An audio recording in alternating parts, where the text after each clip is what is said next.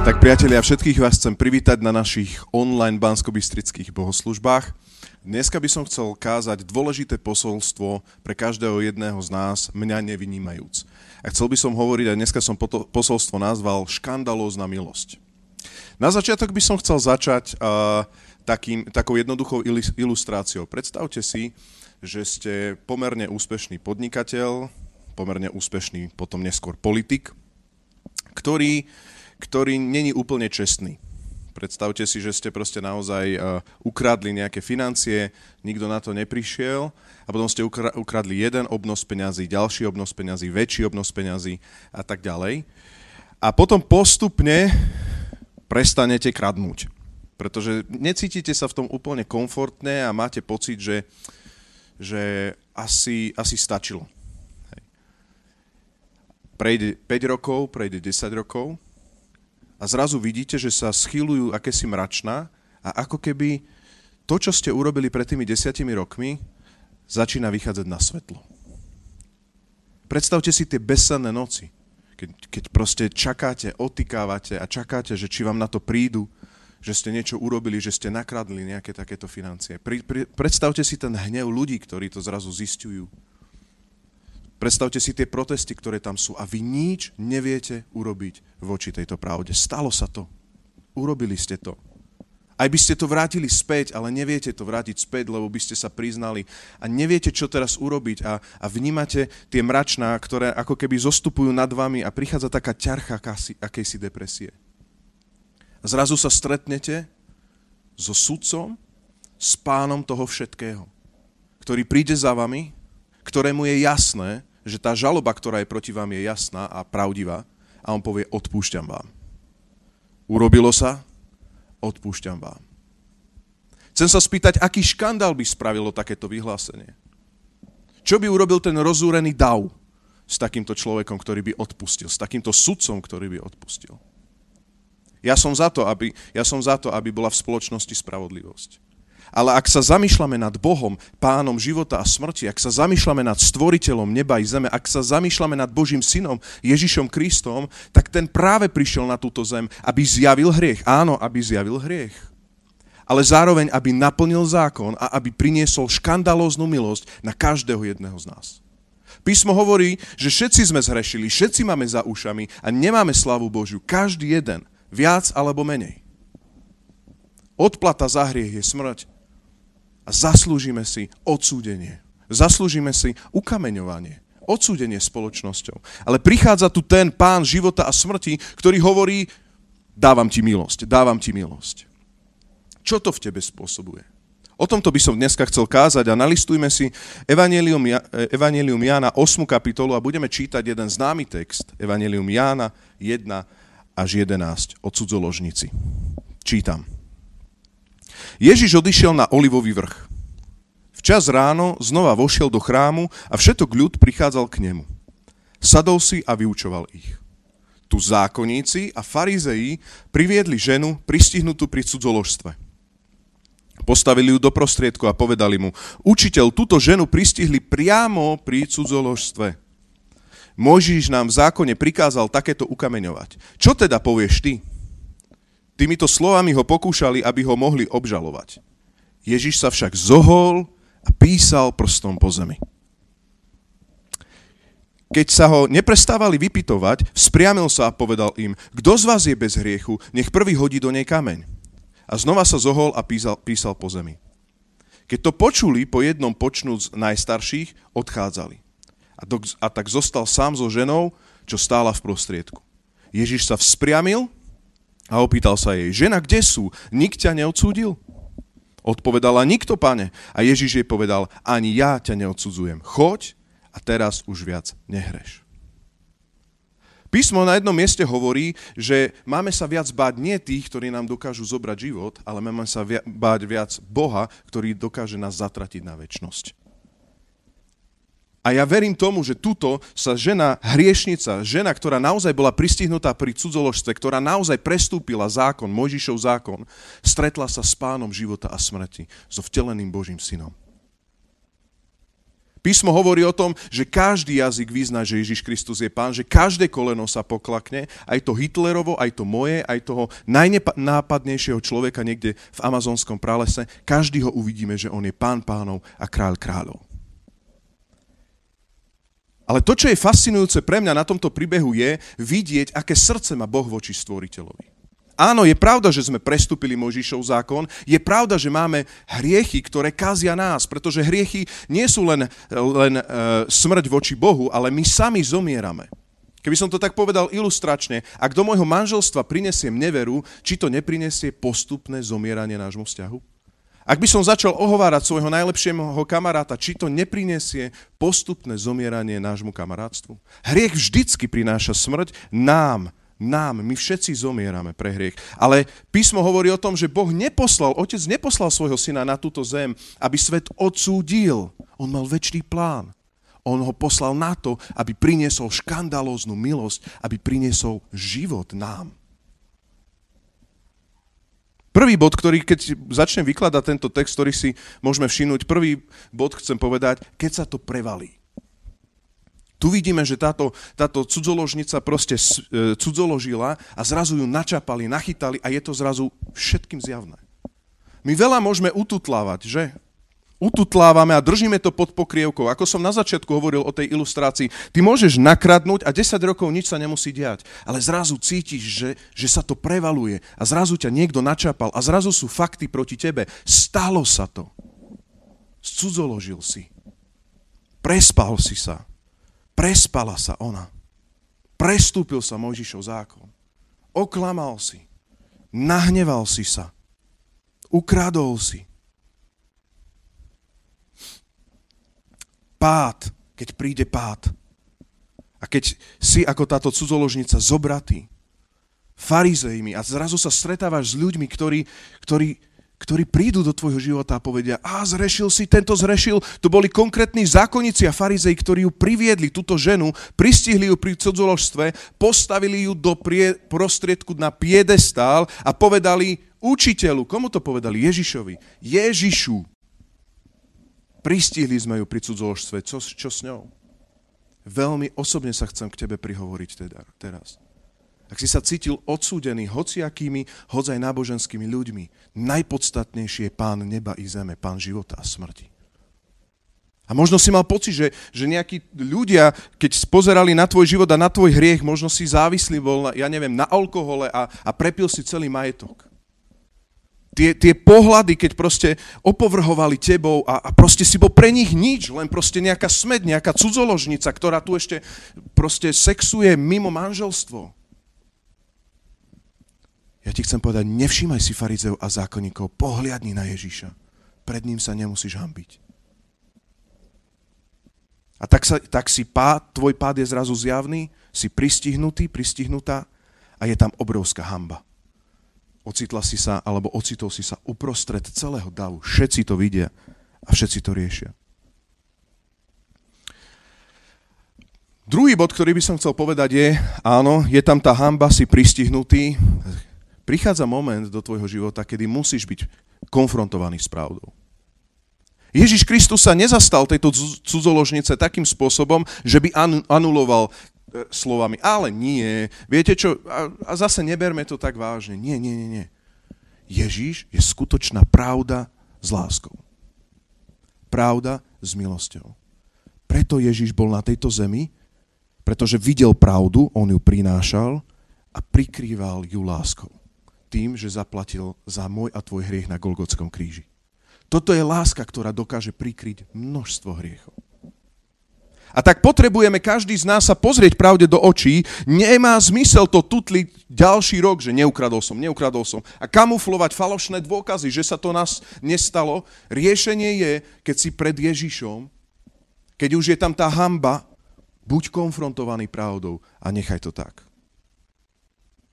Písmo na jednom mieste v liste Rímanom hovorí, ale, alebo aj na iných miestach hovorí o tom, že zákon je svojím spôsobom dobrý. Pretože skrze zákona je, zákon je poznanie hriechu. Ale Ježiš Kristus, ten, ktorý nezrušil zákon, on jediný ho naplňa. A preto skrze zákon my môžeme poznať našu hriešnosť, skrze písmo môžeme vidieť našu nedokázanosť Ale ja ti chcem povedať, aby si neutekal od tohto zákonu, že fúha, ja ho nesplňam. Keď čítaš Bibliu, fúha, ja tieto nariadenia nesplňam. Nemusíš utekať preč, pretože je tu ten, ktorý naplnil do bodky každý jeden zákon, pretože každému človeku je nemožné ho do bodky dodržať vždy. Ježiš to naplnil za nás. A od neho sa neuteká. K nemu sa pribieha. On je tvojou jedinou nádejou, aby prelomil tie besenné noci, to, že nevieš spať, že, že proste vieš, že si cudzoložil, že to tak je a už to vyšlo na povrch. Aké tu máme fakty? Možišov zákon tu hovoril v Levitikus 20.10. A človek, ktorý by sa dopustil cudzoložstva s niečou ženou, ktorý by cudzoložil so ženou svojho blížneho, istotne zomrie a cudzo, i cudzoložník, i cudzoložnica. Tu vidíme, že sa jednalo o, o, o konkrétne sprísahanie voči tejto cudzoložnici, pretože zákonníci a farizeji, všimnite si, ako to oni vykladali. Oni riešili túto cudzoložnicu namiesto toho, aby riešili aj toho druhého, ktorý s ňou cudzoložil. Čiže áno, aj v kresťanstve dneska brat, sestra, priateľ, náhodný okolo idúci. Kdokoľvek to počúvaš. Niekedy ľudia narábajú s Božím slovom tak, že oni z Božieho slova počúvaj, berú kamene do svojich rúk a chytajú Božie slova, držia ho a vyťahujú a chcú ťa len, aby ťa zabili, len aby ťa zničili. Ale Ježiš Kristus nezrušil a nepovedal, cudzoložníci sú hriešni, ktorí zomrú. On povedal, áno, to je hriech, za ktorý zomierame. Ale ja som ho naplnil a ja ho naplňam, tento zákon. Choď a nehreš viacej.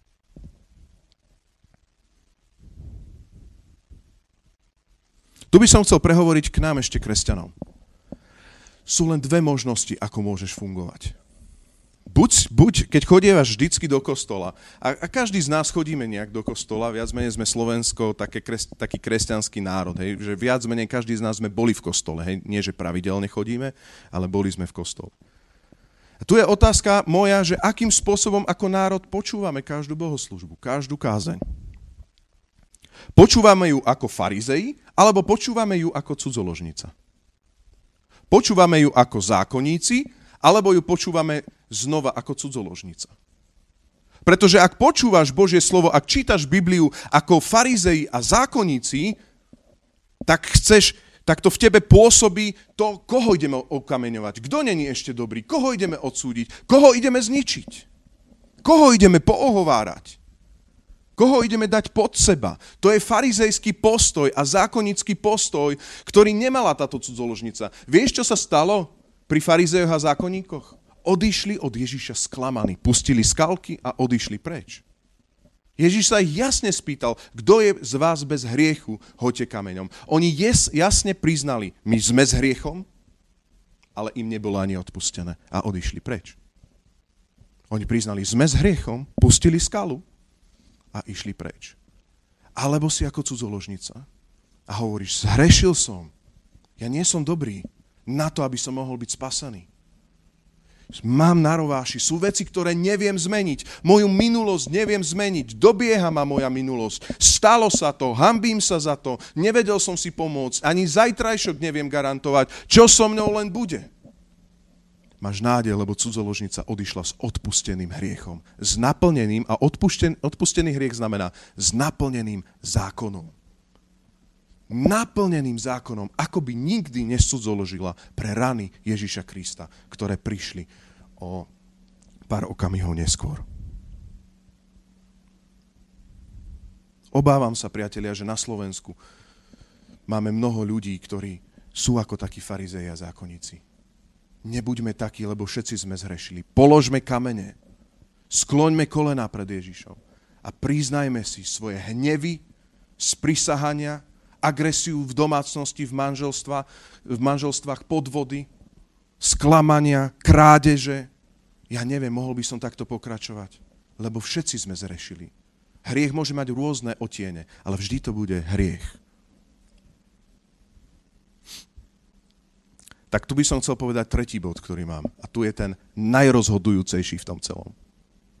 Prvý bod bol ten, bola cudzoložnica, ju proste doniesli, zhrešila, farizei a zákonníci pred celý dal. Druhý bod bol, keď si zrazu ako cudzoložnica, že si zrešil konfrontovaný s pravdou. Je tu tretia vec, toto počúvaj, je ten najdôležitejší a najrozhodujúcejší v tom celom. A to je Ježiš, Boží syn. Len jeden posúdi tvoj život. Len jeden bude súdiť tvoj život. Len jeden hladí na tvoje srdce. Len jeden ťa môže zachrániť.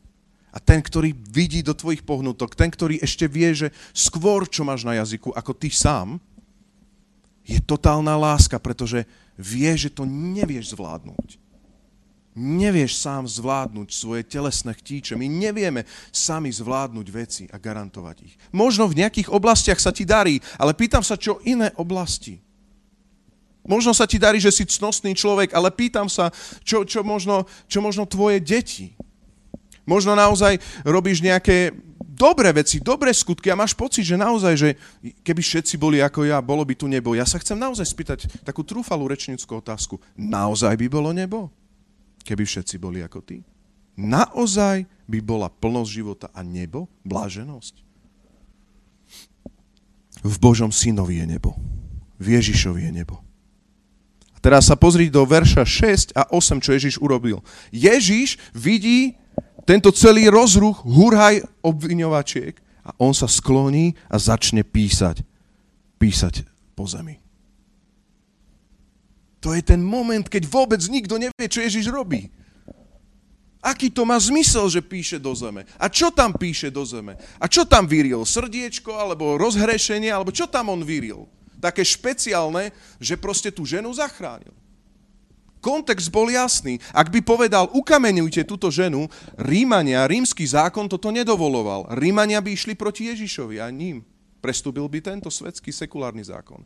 Na druhú stranu, keby povedal, a nechajte to tak, nemusíme hriech potrestať, neukamenujte ju, prestúpil by Mojžišov zákon. Ježiš tu prichádza, ten, ktorý naplnil zákon, pán neba i zeme, skláňa sa a skláňa sa aj teraz, keď počúvaš tieto slova. Skláňa sa a píše niečo. To je ten moment, keď si tam ako cudzoložnica a zastavil sa čas. Zastavil sa čas. A zrazu utíchli všetky, všetky kriky, ktoré tam boli. A zrazu sa pozrie na ten dáv a povie, kto je bez hriechu, nech hodí prvý kameňom. Keď Ježiš zachraňuje tvoj život, on sa prihovára za teba. Kto je bez hriechu, nech prvý hodí kameňom. A zrazu všetci pokladajú tieto kamene a odchádzajú preč. A teraz počúvaj, zostáva tam len ona a on. Znova to je tá intimná zóna, kedy sa totálne zastavil čas. Humbuk zákonníkov utíchol, žalob a sprisahanie utíchol, utichol. Kamene padli na zem, už nehrozia na tvoj život. Ale si tam ty a on, z toho ide bázeň. On ťa zachránil pred ukameňovaním a sám, hlava zákona, sa postaví Boh sám v Božom synovi, skrze Božieho syna. Sa pozera do tvojich očí. A pýta sa, kde sú? Neodsúdili ťa? Páne, nie. Neodsúdili ma. A on sa na ňu pozrie a povie, ani ja ťa neodsudzujem. Choď a nehrieš viacej. Choď a nehrieš viac, verš 11.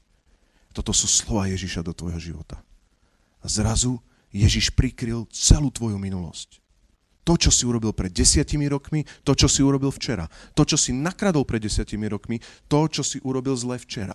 Prikryl to celé, smilstva, všetky hriechy, všetky druhy a odnože hriechov. Prikryl to a robí hrubú čiaru za tým Boží syn. Ten, ktorý môže a hovorí, teraz iný život. Choď a už nerob to. A priatelia, toto je presne to. Ježiš Kristus zotrel túto vinu na Golgotskom kríži. O niekoľko mesiacov na to. Naplnil a jeho krv bola preliata aj za jej hriech. A ona sa stretla s tým, že peklo odsúdenia, peklo kameňovania a peklo smrti boli byče na Ježišovom tele. Toto peklo bolo v trnovej korune na Ježišovej hlave. a v klincoch v Ježišových rukách. Keď Ježiš zomieral aj za túto ženu, aby ona mohla mať život, ktorý si Ježiš žil v pohode. Zobral nepohodu a smrť a samotu, lebo vieme, že ho aj otec na kríži opustil, aby táto žena už nemusela byť opustená tu na svete. Sama so sebou tu na svete. So svojím hriechom, s tou pravdou, že není dobrá. S tou pravdou, že nevie zvrátiť minulosť. S tou pravdou, pravdou že ňou opovrhujú ľudia naokolo. Boh zobral túto samotu a daroval jej osobný vzťah s otcom. A prečo takto tomu môžeme povedať? Pretože aj v 21. storočí aj dneska Boh chce ťa spojiť s Otcom Nebeským do osobného vzťahu. Začína to, priznaj si svoj hriech, už nekamufluj. Padni na svoje kolena a pozri sa Ježišovi do, do očí. Nepozeraj na ľudí, ktorí chcú hádzať kamene. Ty sám nebuď ten, ktorý hádže kamene, lebo ti nebude odpustené. Padni do prachu a počúvaj ten jemný, tichý hlas v piesku, keď Ježiš maluje na srdce tvojho života. A prejde ako sken celý tvoj život. A povie, už nie takto. Odpúšťam ti. Choď a už viac nehreš. Na záver by som sa chcel modliť a modlitbu s každým jedným z nás. Začína to tým, že Otvoríme ústa, môžeš byť aj doma za obrazovkou. A voláme k Ježišovi, zober naše hriechy. A Ježiš zomrel za naše minulé, prítomné a budúce hriechy. Náš život nebude dokonalý od toho momentu. Nebude dokonalý možno ako Peter, ktorý povedal, ja ťa nezapriem a napriek tomu ho potom zaprel. Ale Ježiš zomrel za minulé, prítomné a budúce hriechy a to, o čo jemu ide, je otázka, ktorú sa pýtal Petra. Miluješ ma? alebo chceš ma nasledovať, alebo už chceš žiť svoj život, alebo život, ktorý ja mám pre teba. A toto je ten kľúčový moment, keď v modlitbe odovzdáš svoje hriechy, ale odovzdáš mu aj celý svoj život so všetkou budúcnosťou a povieš, Bože, ja nič neviem garantovať, ty si ma preskenoval celého, ty presne vieš, kto som, aký som. Ja už nechcem tak žiť, odpustím mi a chcem teba nasledovať. A vtedy sa znovu narodíš. A zrazu budeš chcieť veci, ktoré si predtým nechcel. A zrazu ťa to celého rozladí, lebo písmo hovorí, že takíto ľudia zaniknú a hla nastane nové. My to hovoríme, že zomru a znovu narodia sa. Znovu sa zrodia. Budem sa modliť a môžeš po mňa pakovať. Drahý Pane Ježišu Kriste, Ty vidíš všetko. Odpusti mi môj hriech. Odpusti mi moje zrady. Odpusti mi moje hnevy. Odpusti mi moje krádeže. Odpusti mi moje cudzoložstva. Odpusti mi moju, moju píchu. Odpusti mi moju neempatickosť, sebeckosť. Odpusti mi, že milujem len seba, nie iných. Pane, zober to preč. Ja ti ďakujem, Ježišu, za tvoju lásku, že si tu zomieral za mňa. Verím tvoje obeti na Golgotskom kríži. A verím, že si raz a navždy zaplatil za moje hriechy a na tretí deň si vstal z hrobu. A tento život mi ponúkaš. Zober môj život, páne, aj keď neviem, čo to prakticky znamená. Zober môj život. Chcem tebe, Ježiš, patriť. Amen.